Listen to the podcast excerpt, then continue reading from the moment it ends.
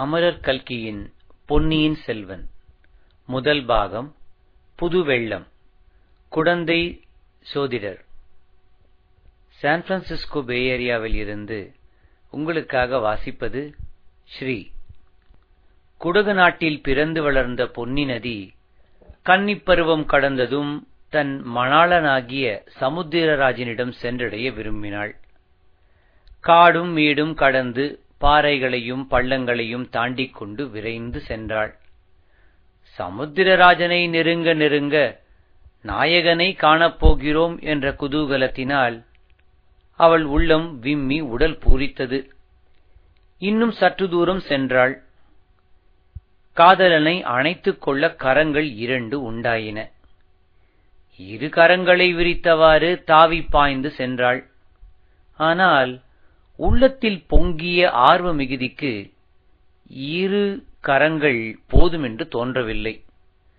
அவளுடைய ஆசை கரங்கள் பத்து, இருபது, நூறு என்று வளர்ந்தன. அவ்வளவு கரங்களையும் ஆவலுடன் நீட்டிக்கொண்டு சமுத்திரராஜனை அணுகினாள். இவ்விதம் ஆசை கணவனை அடைவதற்கு சென்ற மணப்பெண்ணுக்கு சோழ நாட்டு செவிலித் தாய்மார் செய்த அலங்காரங்கள் தான் என்ன! அடடா, எத்தனை அழகிய பச்சை புடவைகளை உடுத்தினார்கள்! எப்படியெல்லாம் வண்ண மலர்களை சூட்டினார்கள்! எவ்விதமெல்லாம் பரிமள சுகந்தங்களை தூவினார்கள்! ஆஹா! இரு கரையிலும் வளர்ந்திருந்த புன்னை மரங்களும் கடம்ப மரங்களும் முத்து மலர்களையும் இரத்தின பூக்களையும் வாரிச் சொரிந்த அருமையை எவ்விதம் வர்ணிப்பது! தேவர்கள் பொழியும் பூமாரியும் இதற்கு இணையாகுமா?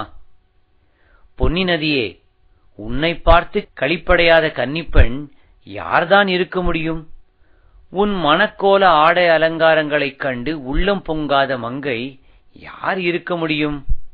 கல்யாண பெண்ணைச் சுற்றி ஊரிலுள்ள கன்னிப்பெண்கள் எல்லோரும் சூழ்ந்து கொள்வது போல் உன்னை நாடி பெண்கள் வந்து கூடுவதும் இயற்கையே அல்லவா? பொன்னி தன் மணாளனை தழுவிக்கொள்ள ஆசையுடன் நீட்டும் பொற்கரங்களில் ஒன்றுக்கு அரிசிலாறு என்று பெயர். காவேரிக்கு தென்புறத்தில் மிக நெருக்கத்தில் அரிசிலாறு என்னும் அழகிய நதி அமைந்திருக்கிறது. அப்படி ஒரு நதி இருப்பது சற்று தூரத்தில் இருந்து வருகிறவர்களுக்கு சொல்லித்தான் தெரிய வேண்டும். இருபுறமும் அடர்த்தியாக வளர்ந்திருக்கும் இனிய பசுமரங்கள் அப்படி அந்நதியை மறைத்து விடுகின்றன. பிறந்தது முதல் அந்த புறத்தை விட்டு வெளியேறி அறியாத அரச குல கன்னி என்றே அரிசிலாற்றை சொல்லலாம். அந்த கன்னி நதியின் அழகுக்கு இந்த உலகில் உவமையே கிடையாது. நல்லது, அந்தப்புறம் என்னும் எண்ணத்தை மறந்துவிட்டு நேயர்கள் நம்முடன் அரிசிலாற்றை நெருங்கி வருவார்களாக, சோலையாக நெருங்கி வளர்ந்திருந்த மரங்களுக்கிடையே புகுந்து வருவார்களாக. அடடா, இது என்ன அருமையான காட்சி! அழகுக்கு அழகு செய்வது போலும் அமுதத்துக்கு இனிப்பு ஊட்டுவது போலுமல்லவா இருக்கிறது. சித்திர விசித்திரமாக செய்த அன்ன வடிவமான வண்ணப்படகில் வீற்றிருக்கும் இந்த வனிதாமணிகள் யார்? அவர்களில் நடுநாயகமாக நட்சத்திரங்களுக்கிடையில் பூரண சந்திரனைப் போல் ஏழுலகங்களையும் ஆழப்பிறந்த சக்கரவர்த்தினியைப் போல் காந்தியுடன் விளங்கும் இந்த நாரிமணி யார்? அவளுக்கு அருகில் கையில் வீணையுடன் வீற்றிருக்கும் சாந்த சுந்தரி யார்? இனிய குரல்களில் இசைப்பாடி நதி வெள்ளத்துடன் கீத வெள்ளமும் கலந்து பெருகச் செய்து கொண்டு வரும் இந்த கந்தர்வ பெண்கள் யார்? அவர்களில் ஒருத்தி மீனலோச்சனி, இன்னொருத்தி நீலலோச்சனி, ஒருத்தி தாமரை முகத்தாள், இன்னொருத்தி கமல இதழ் நயனத்தாள். ஆஹா, வீணையை மீட்டுகிறாளே, அவளுடைய காந்தளை ஒத்த விரல்கள் வீணை தந்திகளில் அங்குமிங்கும் சஞ்சரிக்கும் அழகை பார்த்து கொண்டே இருக்கலாம். அவர்கள் இசைக்கும் கீதத்தின் இனிமையைத்தான் என்ன என்று சொல்வது? அதை கேட்பதற்காக நதியின் வெள்ளம் கூட அல்லவா தன் ஓசையை நிறுத்தியிருக்கிறது. நதிக்கரை மரங்களில் வாழும் கிளிகளும் குயில்களும் கூட வாய் திறவா மௌனத்தில் ஆழ்ந்திருக்கின்றனவே. மனிதர்களாய் பிறந்தவர்கள் கேட்கும் செவி படைத்த பாக்கியசாலிகள்.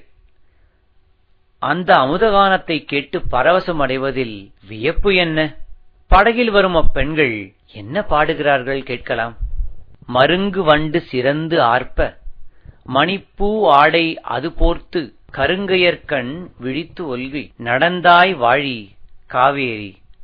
கருங்கையர்கண் விழித்து ஒல்கி நடந்தையெல்லாம் நின் கணவன் திருந்து செங்கோல் வளையாமை அறிந்தேன் வாழி காவேரி. பூவர் சோலை மயிலாட புரிந்து குயில்கள் இசைபாட காமர் மாலை அருகசைய நடந்தாய் வாழி காவேரி. காமர் மாலை அருகசைய நடந்தவெல்லாம் நின் கணவன் நாமவேலின் திறங்கண்டே அறிந்தேன் வாழி காவேரி. இந்த அமுத தமிழ் பாடல்களை எங்கேயோ கேட்டிருக்கிறோம் அல்லவா?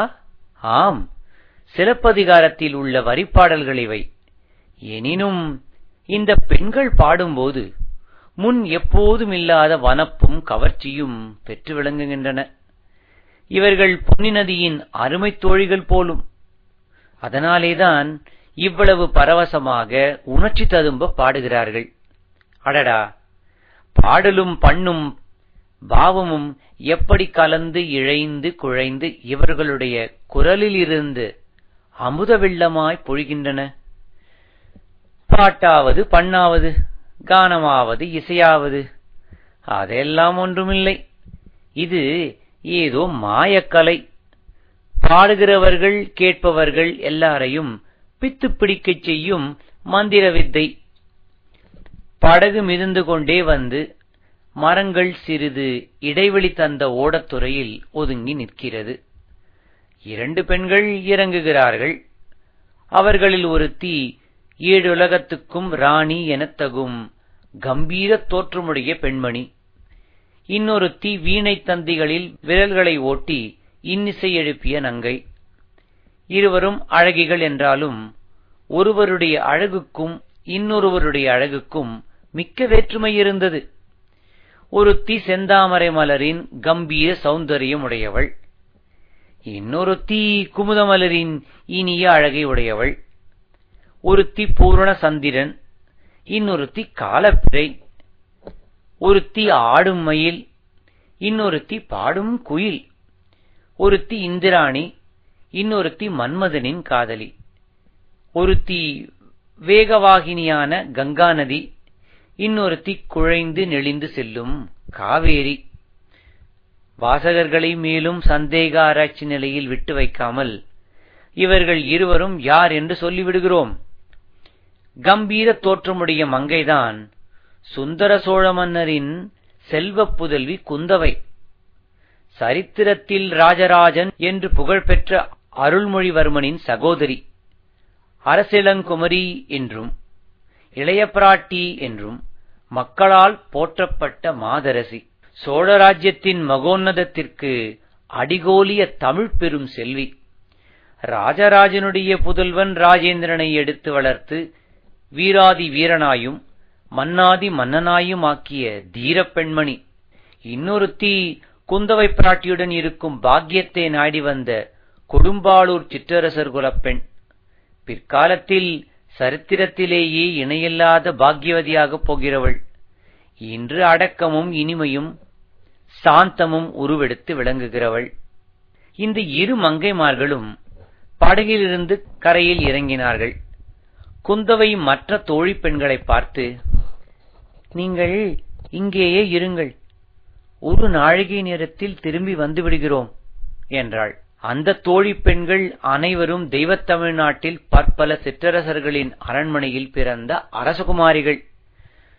குந்தவை தேவிக்கு தோழியாக இருப்பதை பிறர்க்கரும் பேராக கருதி பழையாறை அரண்மனைக்கு வந்தவர்கள். இப்போது தங்களில் ஒருத்தியை மட்டும் அழைத்துக் கொண்டு குந்தவை பிராட்டி கரையில் இறங்கி போய்விட்டு விரைவில் வருகிறேன் என்றதும் அவர்களுடைய கண்களில் ஏமாற்றமும் அசூயையும் தோன்றின. கரையில் குதிரை பூட்டிய ரதம் ஒன்று சித்தமாய் இருந்தது. வானதி, ரதத்தில் ஏறிக்கொள் என்றாள் குந்தவை தன் தோழியை பார்த்து. வானதி ஏறியதும் தானும் ஏறிக்கொண்டாள். ரதம் வேகமாய் சென்றது. அக்கா, நாம் எங்கே போகிறோம், எனக்கு சொல்லலாமா என்று வானதி கேட்டாள். சொல்லாமல் என்ன, குடந்தை சோதிடர் வீட்டுக்கு போகிறோம் என்றாள் குந்தவை. சோதிடர் வீட்டுக்கு எதற்காக போகிறோம் அக்கா? என்னத்தை பற்றி கேட்பதற்காக? வேறு எதற்கு? உன்னை பற்றி கேட்பதற்காகத்தான். சில மாத காலமாக நீ இப்படி பிரமை பிடித்தவள் போலும் உடல் மெலிந்தும் வருகிறாயே, உனக்கு எப்போது பிரமை நீங்கி உடம்பு தேரும் என்று கேட்பதற்காகத்தான். அக்கா, தங்களுக்கு ரொம்ப புண்ணியம் உண்டு, எனக்கு உடம்புக்கு ஒன்றுமில்லை. என்னை பற்றி கேட்பதற்காக போக வேண்டாம், திரும்பி விடுவோம். இல்லையடி அம்மா, இல்லை, உன்னை பற்றி கேட்பதற்காக இல்லை, என்னை பற்றி கேட்பதற்காக போகிறேன். தங்களை பற்றி என்ன கேட்டு தெரிந்து கொள்ளப் போகிறீர்கள்? ஜோசியிடம் கேட்டு என்ன தெரிந்து கொள்ளப் போகிறீர்கள்? எனக்கு கல்யாணம் ஆகுமா, அல்லது கடைசி வரையில் கன்னிப்பெண்ணாகவே இருந்து காலம் கழிப்பேனா என்று கேட்கப் போகிறேன். அக்கா, இதற்கு ஜோசியரிடம் போய் கேட்பானேன்? தங்களுடைய மனதையே அல்லவா கேட்க வேண்டும். தாங்கள் தலையை அசைக்க வேண்டியதுதான். இமயமலை முதல் குமரிமுனை வரையில் உள்ள ஐம்பத்தாறு தேசத்து ராஜாக்களும் போட்டி போட்டுக்கொண்டு ஓடி வர மாட்டார்களா? ஏன், கடல் கடந்த தேசங்களிலிருந்தெல்லாம் கூட வருவார்களே. தங்களை கைப்பிடிக்கும் பேரு எந்த வீர ராஜகுமாரனுக்கு கொடுத்து வைத்திருக்கிறதோ அதை தாங்கள் அல்லவா தீர்மானிக்க வேண்டும். வானதி, நீ சொல்வதெல்லாம் உண்மை என்று வைத்துக் கொண்டாலும் அதற்கு ஒரு தடை இருக்கிறது. எந்த தேசத்து அரசகுமாரனையாவது மனம் புரிந்து கொண்டால் நான் அவனுடைய நாட்டுக்கு போக வேண்டி வரும் அல்லவா? எனக்கு இந்த பொன்னி நதி பாயும் சோழ நாட்டிலிருந்து வேறொரு நாட்டுக்கு போக பிடிக்கவில்லையடி. வேறு நாட்டுக்கு போவதில்லை என்று நான் சபதம் எடுத்துக் கொண்டிருக்கிறேன். அது ஒரு தடையாகாது. தங்களை மனம் புரிந்து கொள்ளும் எந்த ராஜகுமாரனும் தங்கள் காலில் விழுந்து கிடக்கும் அடிமையாகவே இருப்பான். இங்கேயே இருக்க வேண்டும் என்றாலும் இருந்துவிட்டு போகிறான். ஆஹா, எலியை பிடித்து மடியில் வைத்து கட்டிக்கொள்வது போல் வேறு தேசத்து ராஜகுமாரனை நம் ஊரிலேயே கொண்டு வைத்துக் கொள்ளவா சொல்கிறாய்? அதனால் என்னென்ன தொல்லைகள் எல்லாம் விளையும் தெரியுமா? எப்படியும் பெண்ணாய் பிறந்தவர்கள் ஒரு நாள் கல்யாணம் செய்து கொண்டுதானே தீர வேண்டும். அப்படி ஒரு சாஸ்திரத்திலும் சொல்லியிருக்கவில்லையடி. வானதி, அவையாரை பார், அவள் என்றும் கண்ணி அழியாத கவீஸ்வரியாக பல காலம் ஜீவித்திருக்கவில்லையா? அவ்வையார் இளம் பிராயத்திலேயே கடவுளின் வரத்தினால் கிழவியாக போனவள். தாங்கள் அதை போல ஆகவில்லையே. சரி, அப்படி கல்யாணம் செய்து கொள்வது என்று புறப்பட்டால் அனாதையான சோழ நாட்டு வீரன் ஒருவனையே நான் மணந்து கொள்வேன்.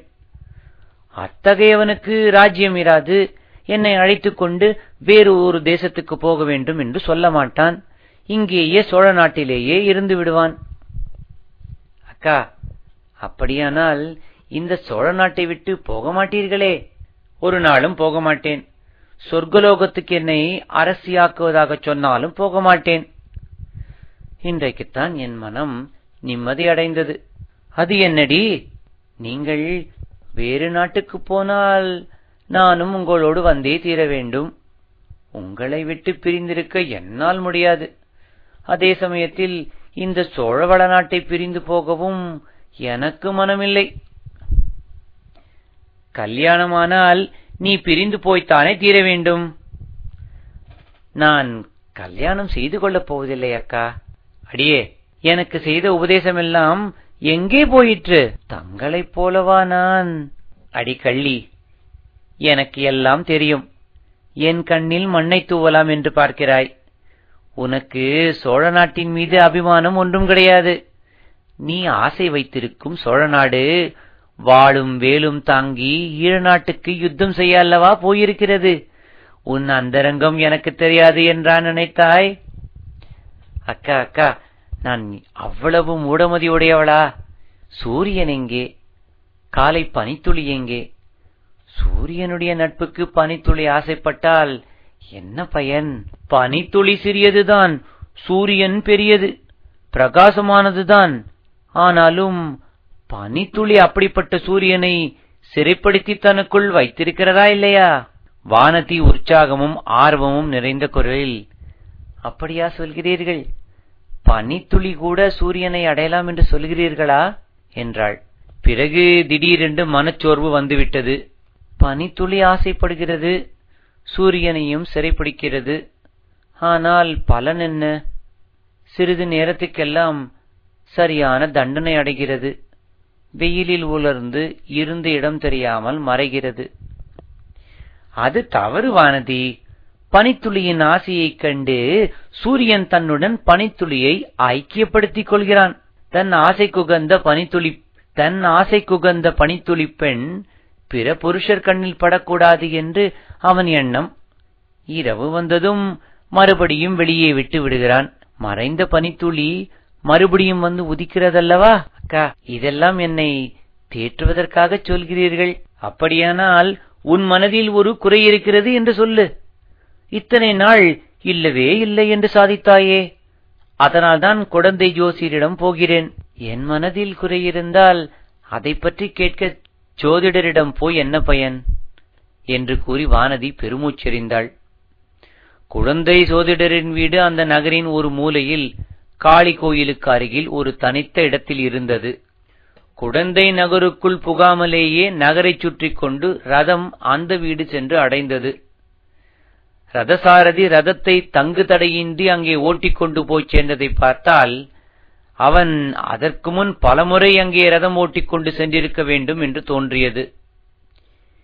வீட்டு வாசலில் சோதிடரும் அவருடைய சீடர் ஒருவரும் ஆயத்தமாக காத்திருந்தார்கள். சோதிடர் மிக்க பக்தி மரியாதையுடன் வந்தவர்களை வரவேற்று உபசரித்தார். பெருமாட்டி, கலைமகளும் திருமகளும் ஓருருவாய் வந்த தாயே, வரவேணும் வரவேணும்.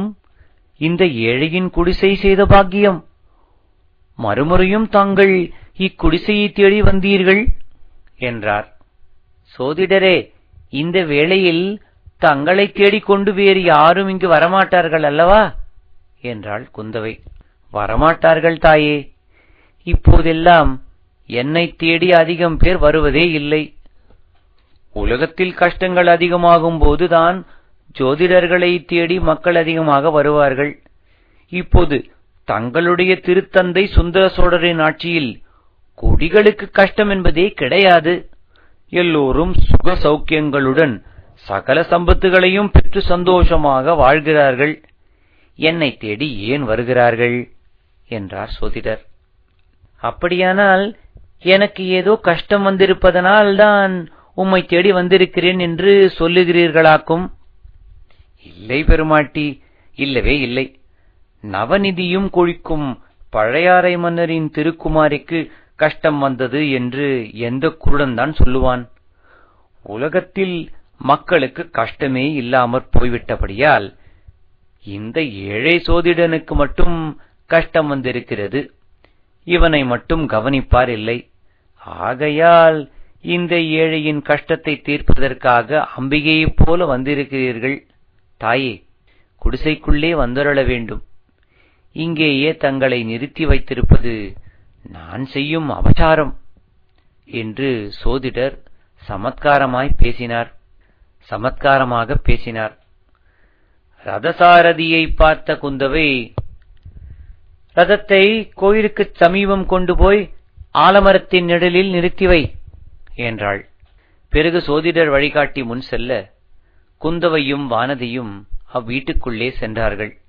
சோதிடர் தம் சீடனை பார்த்து, அப்பனே, வாசலில் ஜாக்கிரதையாக நின்று கொண்டிரு, தப்பித்தவறி யாராவது வந்தாலும் உள்ளே விடாதே என்று எச்சரித்தார்.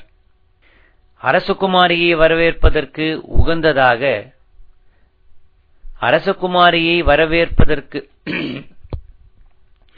அரசகுமாரியை வரவேற்பதற்கு உகந்ததாக சோதிடரின் கூடம் அழகு செய்யப்பட்டிருந்தது. சுவரில் ஒரு மாடத்தில் அம்பிகையின் படம் அலங்கரிக்கப்பட்டு விளங்கியது. அமருவதற்கு இரண்டு பீடங்கள் சித்தமாய் இருந்தன. குத்துவிளக்கு எரிந்தது.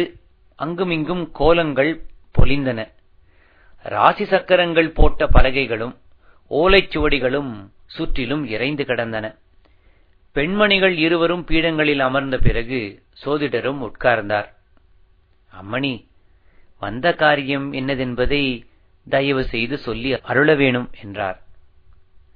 ஜோசியரே, அதையும் தங்கள் சோதிடத்திலேயே பார்த்து தெரிந்து கொள்ளக்கூடாதா என்றாள் குந்தவை.